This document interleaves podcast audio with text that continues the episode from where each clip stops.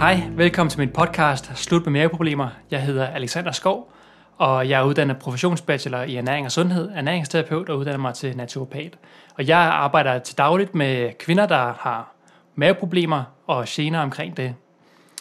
I dag der kunne jeg godt tænke mig at snakke om en problemstilling, som hedder, at øh, hvad er det, den rigtige kost egentlig er, som du skal spise efter for at undgå maveproblemer.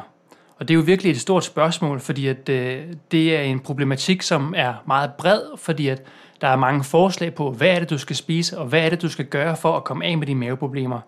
Og øh, det indebærer jo så, at jeg skal tale om nogle forskellige ting. Øh, blandt andet så kommer jeg til at tale om, at øh, kosten ikke altid er afgørende. Det er meget vigtigt lige at nævne det, at det handler ikke altid kun om kosten. Så vil jeg sige, at øh, kosten er meget individuel. Det har du sikkert hørt mig sige før. Øhm, og så derudover så er der de typiske fejl og mangler i kosten, som vi kommer til at tale lidt om. Og så vil jeg til sidst komme med nogle øh, anbefalinger omkring, hvad en god kost indbe, øh, øh, omhandler i hvert fald. Så øh, det, som øh, jeg vil lægge ud med, det er at sige, at øh, kosten jo ikke altid er afgørende. Og øh, det omhandler jo det her dilemma med, at der er mange andre ting, der kan føre til maveproblemer, som ikke bare er kost og mad. Det er ting som for eksempel stress, et øh, overaktivt system på grund af for meget vedvarende stress, øh, sænker simpelthen opmærksomheden på din mave og til at kunne fordøje ordentligt. Så det er i sig selv med bare at være meget stresset til dagligt og vedvarende være ude for stress. Det er simpelthen med til at nedsætte din fordøjelse og på sigt føre til, at du kan opleve enten en forværing af dine mavegener, eller i hvert fald bare i sig selv kunne føre til mavegener ved meget slemme stresstilstanden. Så er der det her med traumer, altså noget, som typisk egentlig man ser i barndommen af, et traume, som forplanter sig i os og gemmer sig dybt emotionelt nede i vores mave. Fordi det er et sted, vi ligesom kan gemme følelser væk og håndtere dem på et andet tidspunkt. Altså det er noget, vi sådan forskubber og skubber længere væk fra os selv, så vi undgår at mærke ubehaget.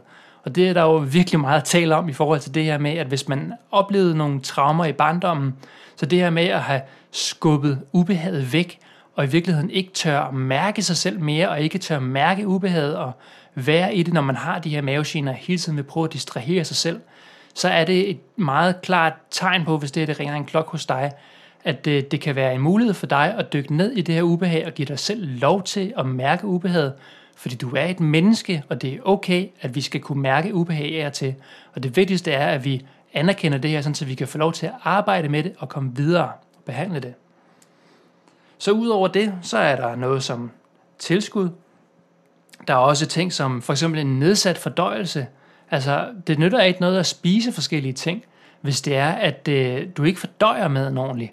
Så kan du gå rundt og spise nok så øh, sund og lækker mad, men øh, hvis det er, du ikke fordøjer det ordentligt, så giver det altså grobund for enten nogle øh, bakterier, som kan fermentere og bruge den her mad her, og det kan skabe en masse øh, øh, hvad kan man sige, restaffald for de her bakterier, som for eksempel en masse gas. Whoopty, så er du oppustet lige pludselig.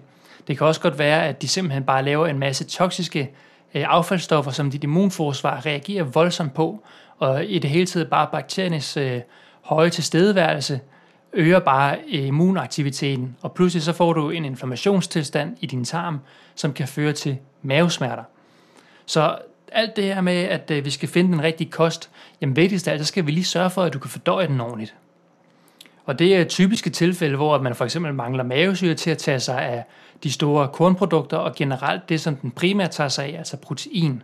Så hvis det er, at mavesyren slår fejl, jamen så begynder vi pludselig at have nogle meget grove ting, fordi det er her, at øh, alt sammen faktisk bliver nedbrudt til noget, der slet ikke er genkendeligt mere. Så når det er, at øh, maven ikke rigtig tager sig ordentligt af det her, så har vi virkelig nogle store stykker af nogle madvarer, som kan fermenteres af nogle rigtig øh, seje forrådelsesbakterier nede i tyktarmen. Hvis du har en stærk mavesyre, men til gengæld savner noget galle, jamen så bliver det sværere for dig at fordøje fedt. Det bliver sværere for dig at regulere de rigtige mængder af bakterier, fordi galle er antibakterielt.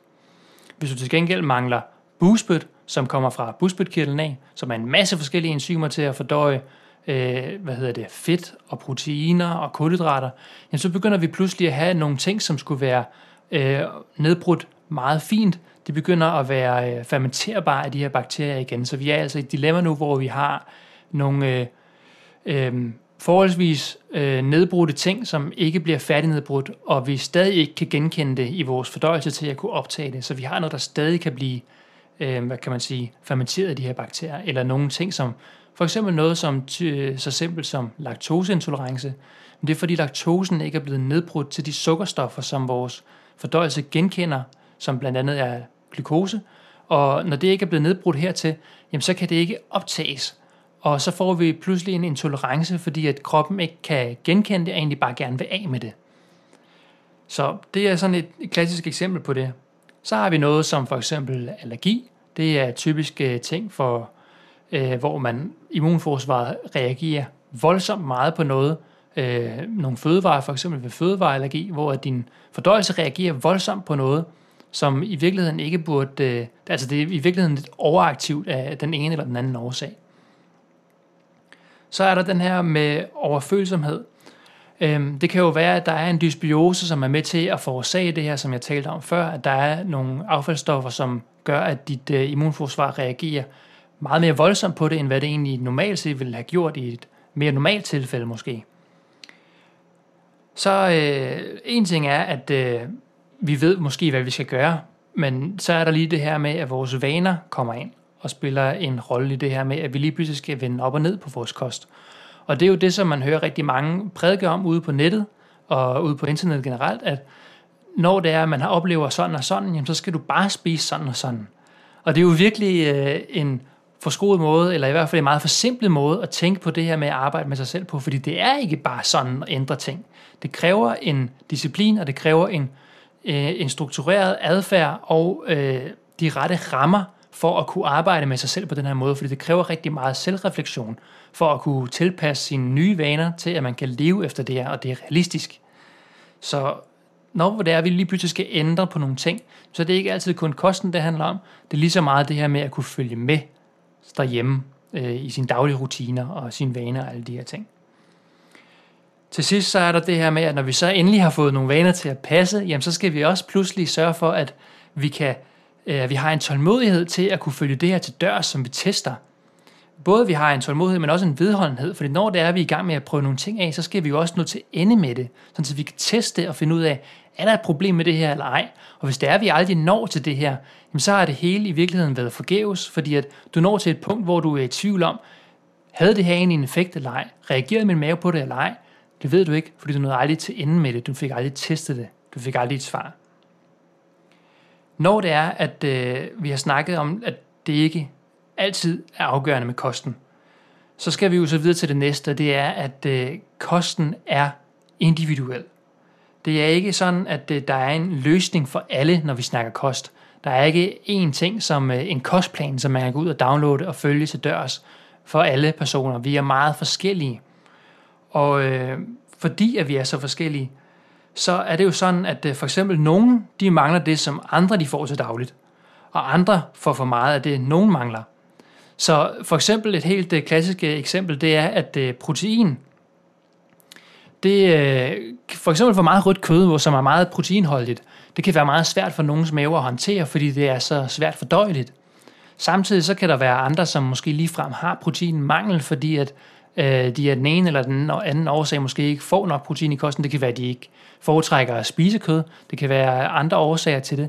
I hvert fald så kan det være, at de mangler noget protein, som er med til at skabe nogle meget vigtige enzymer, med til at opretholde muskelfunktioner, er med til at opretholde en god tarmslimhinde. Altså en masse forskellige ting, og generelt bare det der med at skabe noget variation i kosten. Jeg arbejder med mange, som før ikke har fået nok protein, og bare det der med at få noget andet ned i maven end en masse kulhydrater og kostfiber, det var nok til sådan set at give noget ro i maven. Så det her med ikke at få igen et overdrevet fokus på protein, men bare sørge for, at der er noget variation i kosten. På samme måde, da jeg lige nævnte kostfiber, at øh, vi får at vide af vores læge, at øh, prøv at tage nogle loppefrøskaller.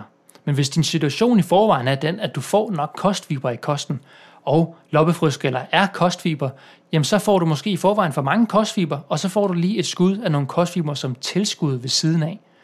Og pludselig så får du for mange kostfiber, og så kan du måske opleve, at enten det ikke hjælper, fordi at det var ikke kostfiber, du manglede, eller også pludselig så får du alt for mange kostfiber, og du faktisk oplever, at det bliver værre.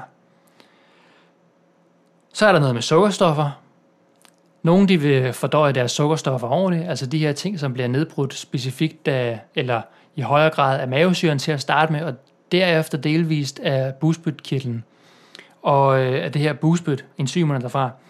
Og det vil være fint for nogen, og andre så vil det være et problem, enten fordi de måske får for meget, eller fordi de simpelthen bare ikke rigtig kan nedbryde det ordentligt. Og det kan der være flere årsager til, at de ikke gør. Så når det er, at vi har snakket om, at kosten her den er individuel, så skal vi jo prøve at se på, hvad er de mest klassiske ting på en god kost. Fordi en god kost, det kan være mange ting. Øhm, det, som ligesom går igen i øh, videnskaben, som man ligesom kan se, at det her det har en, en øh, forbedrende funktion og en positiv funktion på at forbedre hele tarmmiljøet og alting, jamen så er det at spise varieret.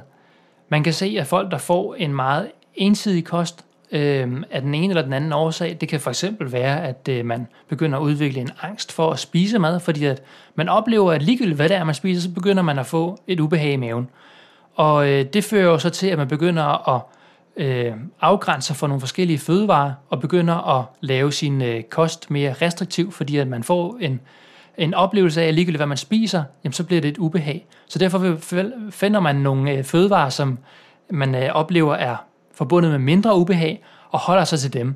Og pludselig så begynder ens øh, fødevarer og muligheder for at spise forskellige madvarer, det begynder at blive mere restriktivt og sværere at være i. Og på den måde så bliver den også mere ensidig. Så det her det kan jo være et meget alvorligt tilfælde. Det kan også bare være noget, som du ikke rigtig lægger mærke til, fordi du begynder øh, i din søgen på at finde ud af, hvad det er, der trykker din mave. Jamen så har, får du nogle idéer om, hvad det kan være, og du begynder bare stille og roligt at sortere nogle ting fra. Og det er jo i virkeligheden egentlig her, det starter, fordi at det kan være nogle ting, som du måske aldrig rigtig får et øh, helt afklaret øh, punktum på, om du kan tåle det her eller ej. Men du får en overbevisning øh, hos dig selv om, at der er måske et problem. Måske et problem. Og det her, det starter med, at man begynder at frasortere nogle ting, og faktisk øh, nogle ting, som man ikke er helt afklaret med, om er et problem eller ej. Så øh, det her med, at øh, den ensidige kost, det kan være et problem. Altså, vi skal simpelthen bare sørge for at få lidt af alting.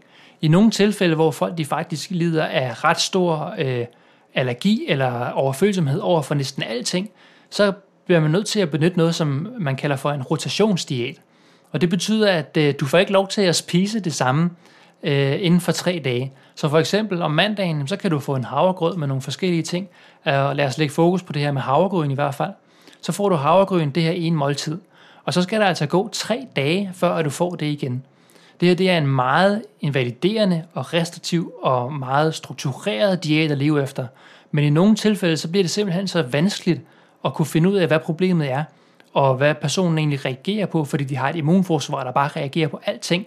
Så i nogle af de her meget øh, alvorlige tilfælde, jamen så er det sådan en rotationsdiæt simpelthen er næsten er det eneste, man kan arbejde med, kostmæssigt i hvert fald.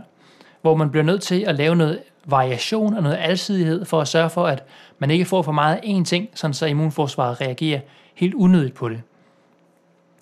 En rotationsdiæt er ikke noget, jeg anbefaler dig at kaste ud, vil jeg bare lige fastslå. Det er bare et eksempel på, at øh, en variation simpelthen næsten altid er nøglen frem, når vi snakker kost. Så det var lidt om varieret kost.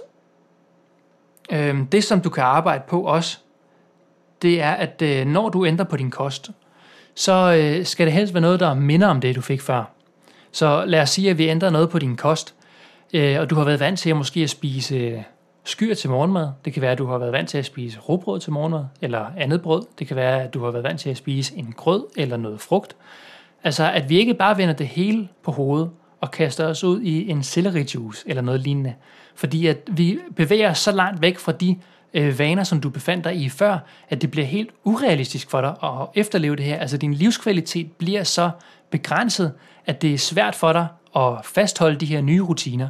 Så vi skal sørge for at finde noget, som passer så godt på det, du havde før.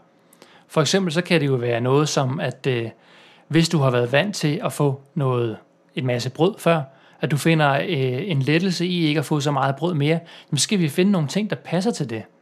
Og det kan jo være ting, som er lavet af noget andet, øh, nogle andre kornprodukter, end det du har fået i store mængder før, for eksempel hvedemel, jamen så går vi over til noget havre for eksempel.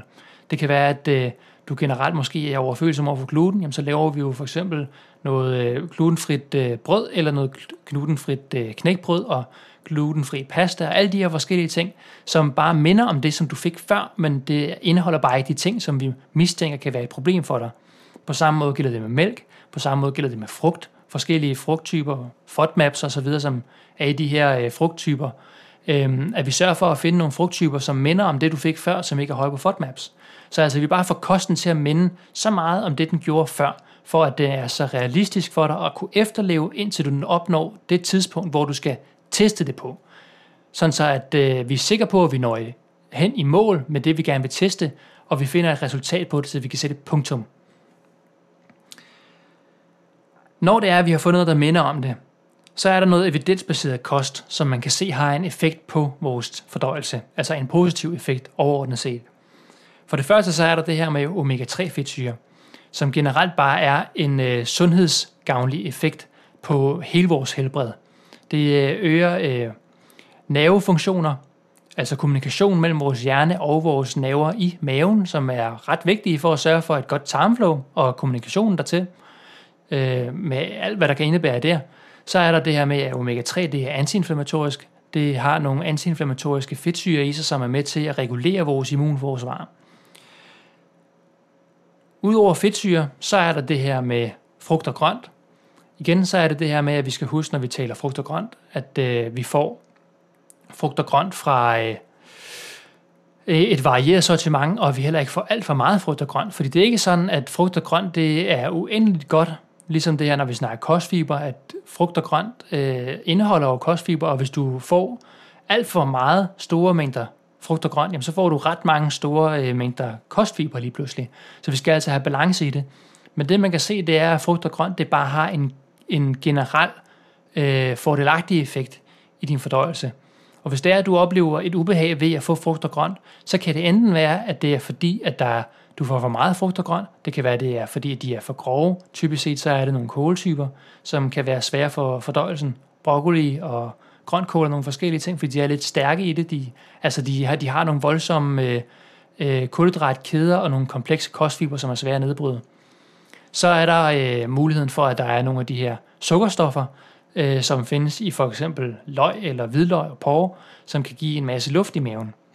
Så vi, der kan være nogle skjulte ting i de her ting, men når vi har fået sorteret dem fra, så er det simpelthen bare sådan, at frugt og grønt bare har en gennemsnitlig, øh, gennemsnitligt forbedrende effekt på vores øh, tarmfunktion generelt. Så øh, hvis det er, at du er overfølsom overfor, eller finder et problem ved at spise mange, øh, meget frugt og grønt, så kan det være det, fordi du får for meget, eller fordi der er noget specifikt i de her ting, som vi skal udforske og blive klogere på.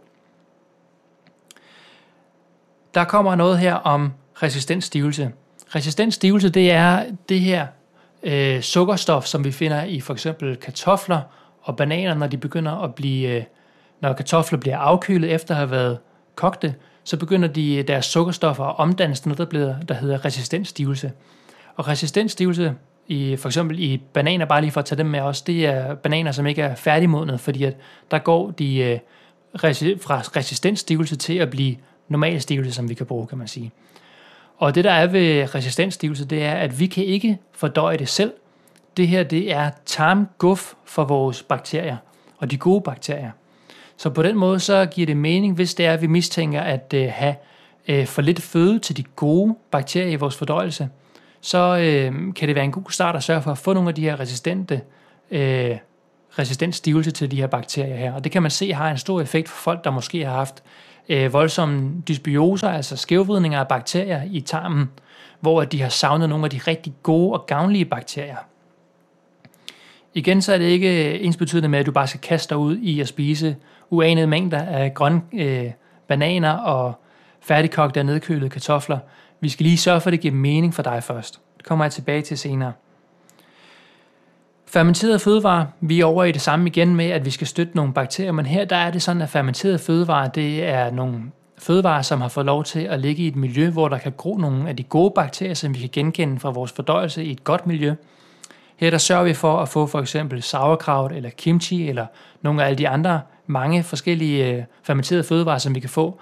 Og meningen med det er, at øh, når de ligger og fermenterer i de her øh, for eksempel glas, som de bliver fermenteret i, så får du en bakteriekultur, som er probiotisk, altså nogle bakterier, som du kan tilføre ned i din mave igennem kosten. Og det kunne være noget så simpelt som at få noget sauerkraut, som er en fermenteret fødevare, som er upasteuriseret, skal lige nævnes, fordi at når det er, at vi pasteuriserer det, altså varmebehandler det, så går de her bakterier tabt. De har stadig en kommunikativ effekt, selvom de er gået tabt, men vi vil bare gerne have dem, der er aktive og gode og er i live. Så øh, ved at få noget af det her, for eksempel i en salat, eller ved siden af en bøf, eller hvad du foretrækker at spise, jamen så får du nogle af de her bakterier ned, som er med til at genoprette et godt miljø af nogle tarmbakterier, som er med til at kommunikere alverdens positive ting til din fordøjelse. Den sidste ting, som er super vigtig at nævne, det er simpelthen bare det helt banale med at få nok væske. Fordi mange, de oplever det her med, at øh, de mener, at de får nok væske, fordi de drikker jo et glas vand øh, en gang imellem. Men øh, i virkeligheden, så er det, hvis jeg nogensinde skulle have nogen, der kommer ind til mig og gerne vil have min hjælp til at finde ud af, hvad problemet er, så spørger jeg altid lige ind til, får du nok vand? Fordi det er super ærgerligt at starte et helt forløb op, hvis problemet kunne være løst med bare at drikke et par glas vand om dagen. Det er simpelthen alfa og omega til at danne øh, fordøjelsessafter, altså nok mavesyre, nok busbødt, nok enzymer i fordøjelsen, og lave et ordentligt flow i fordøjelsen, og simpelthen bare at kunne sørge for, at øh, tarmen selv kan regulere væske ind og ud i sin tarm, eller ind i tarmen, når det er, at for eksempel noget begynder at blive svært at arbejde med, så har den den her effekt, den her egenskab til at kunne smide væske ind i fordøjelsen og få det ud som du øh, måske har hørt om ved for eksempel, eller har oplevet selv, madforgiftning, at øh, tarmen er i stand til at sprøjte en masse væske ind i fordøjelsen, for at sørge for at få det her ud. På samme måde så er den med til at regulere øh, væskebalancen i tarmen, som er meget vigtig, specielt i tyndtarmen, hvor, der, hvor den simpelthen bare elsker at gennemvede ting fuldstændig, for at kunne arbejde med det og sende det videre nemt. Så øh, det er sådan set de vigtigste ting, vigtigste ting at nævne ved god kost. Øh, derudover så bliver alt andet individuelt, fordi bottom line er nemlig, alle de her ting, jeg har snakket om, det er individuelt fra person til person, hvad det er, der er vigtigt at arbejde med kosten. Og derfor så giver det simpelthen bare så sindssygt god mening at sørge for, at når vi skal arbejde med os selv og vores mave på den her måde, at vi sørger for at lægge en plan for, hvad er det, du skal gøre? Hvad er det, du skal teste? Hvad er det, du er nysgerrig på at vide noget om? Er det brød? Er det mælk? Er det sukker? Hvad er det, vi skal arbejde med? Hvad er det, vi mistænker kan være et problem hos dig? Så lægger vi den her plan, og så skal vi sørge for, at planen den er realistisk. Altså sæt nogle rammer for succes i virkeligheden. Vi skal sørge for, at øh, det, som vi tester, når det er udelukket, at det bliver realistisk at kunne efterleve. At vi ikke efterlader både mælk, sukker, gluten, øh, en masse kostfiber, frugt generelt og alle de her forskellige ting. For det sidste så har vi bare vand og salatblad at leve af. Så det skal være realistisk at kunne efterleve, og vi skal sørge for, at der er nogle af de ting, som vi har udelukket, som vi kan finde en, øh, en ro i at få andre steder fra. Den vil tilpasse, som vi fandt i de forskellige fødevarer. Så når det er, at øh, vi har sat nogle gode rammer, og vi sørger for at komme til mål, så skal vi teste de her ting. Vi skal sørge for at nå i mål med det, når vi har fastlagt os for at gøre det, også selvom problemerne lige pludselig begynder at tage fra, og vi faktisk får det bedre. Det er her, vi skal holde fast. Fordi vi skal sørge for, at når vi når til vejs ende, at vi kan teste dem og finde ud af, er der en reaktion på det, vi har mistænkt, eller ej? Kan vi finde et, øh, en sammenhæng med de her ting, som vi tester, og få en afklaring på det? Få sat et punktum. Er der et problem med gluten? Ja eller nej? Fordi hvis der er et problem med gluten, jamen så ved du, hvad det er, der trigger din mave i virkeligheden, eller er en del af det større billede. Og hvis der ikke er et problem med det, så, kan du, så kan du slippe den her angst for, øh, at mistænke gluten skulle være et problem hos dig. Der er meget snak om gluten i moderne tid med, at gluten er for årsag til dit og dat, og det kan være meget angstprovokerende, når det er, at vi får bunket os selv i hovedet med det. Så det er lige så vigtigt at sige, at vi skal sørge for at få afsluttet nogle kapitler, nogle mistanker og noget mistro til nogle forskellige ting, for der, der kan vi få lov til at slippe vores angst, og i virkeligheden begynde at trives igen. Fordi hvis det er, at vi finder ud af, at der slet ikke er et problem med kosten, jamen så skal du ikke gå rundt og tænke på mad mere. Så er det et andet sted, vi skal arbejde. Så er det måske noget med noget stress, så er det måske noget med nogle fordøjelsesevner, så er det måske noget med nogle bakteriekulturer. Og så kan du slippe den her angst for at arbejde og mistænke med mad hele tiden. Så det var sådan lidt den plan, jeg havde og vil dele med dig omkring, hvad er det, der er rigtig kost. Det er meget individuelt. Og hvis det er, at du tænker, at øh, du mistænker at øh, have et problem med kost eller nogle andre ting, eller i virkeligheden måske bare ikke rigtig orker at arbejde med dig selv mere og skulle opfinde den dybe tallerken for dig selv, så vil jeg anbefale dig at gå ind på min side og udfylde min fordøjelsesanalyse. Det går ud på, at øh, du får et spørgeskema tilsendt, hvor du udfylder, hvad er det, du oplever i din mave, øh, hvad for nogle forskellige ting oplever du i hele din krop, og så sender du den øh, besvarelse til mig, som jeg sidder og kigger på og analyserer personligt, og jeg vender tilbage til dig også personligt med et svar på, hvordan jeg mener, at hele din øh, situation ser ud, og hvordan det hele det hænger sammen. Hvad er det årsagen er til dine maveproblemer? Og det giver dig en forståelse for, hvorfor kommer dit ubehag? Hvad er årsagen til dine maveproblemer? Og samtidig også forstå, hvad er det, du skal sætte fokus på? Hvad er det, du skal arbejde videre med? Er det et øh, fordøjelsesproblem? Er det noget, en overfølsomhed over for nogle fødevarer? Eller er det i virkeligheden bare noget helt tredje, som for eksempel stress? Så jeg vil sige tusind tak, fordi du lyttede med, og du er velkommen til at tage den her fordøjelsesanalyse. Og ellers så vil jeg bare sige, have en rigtig dejlig dag.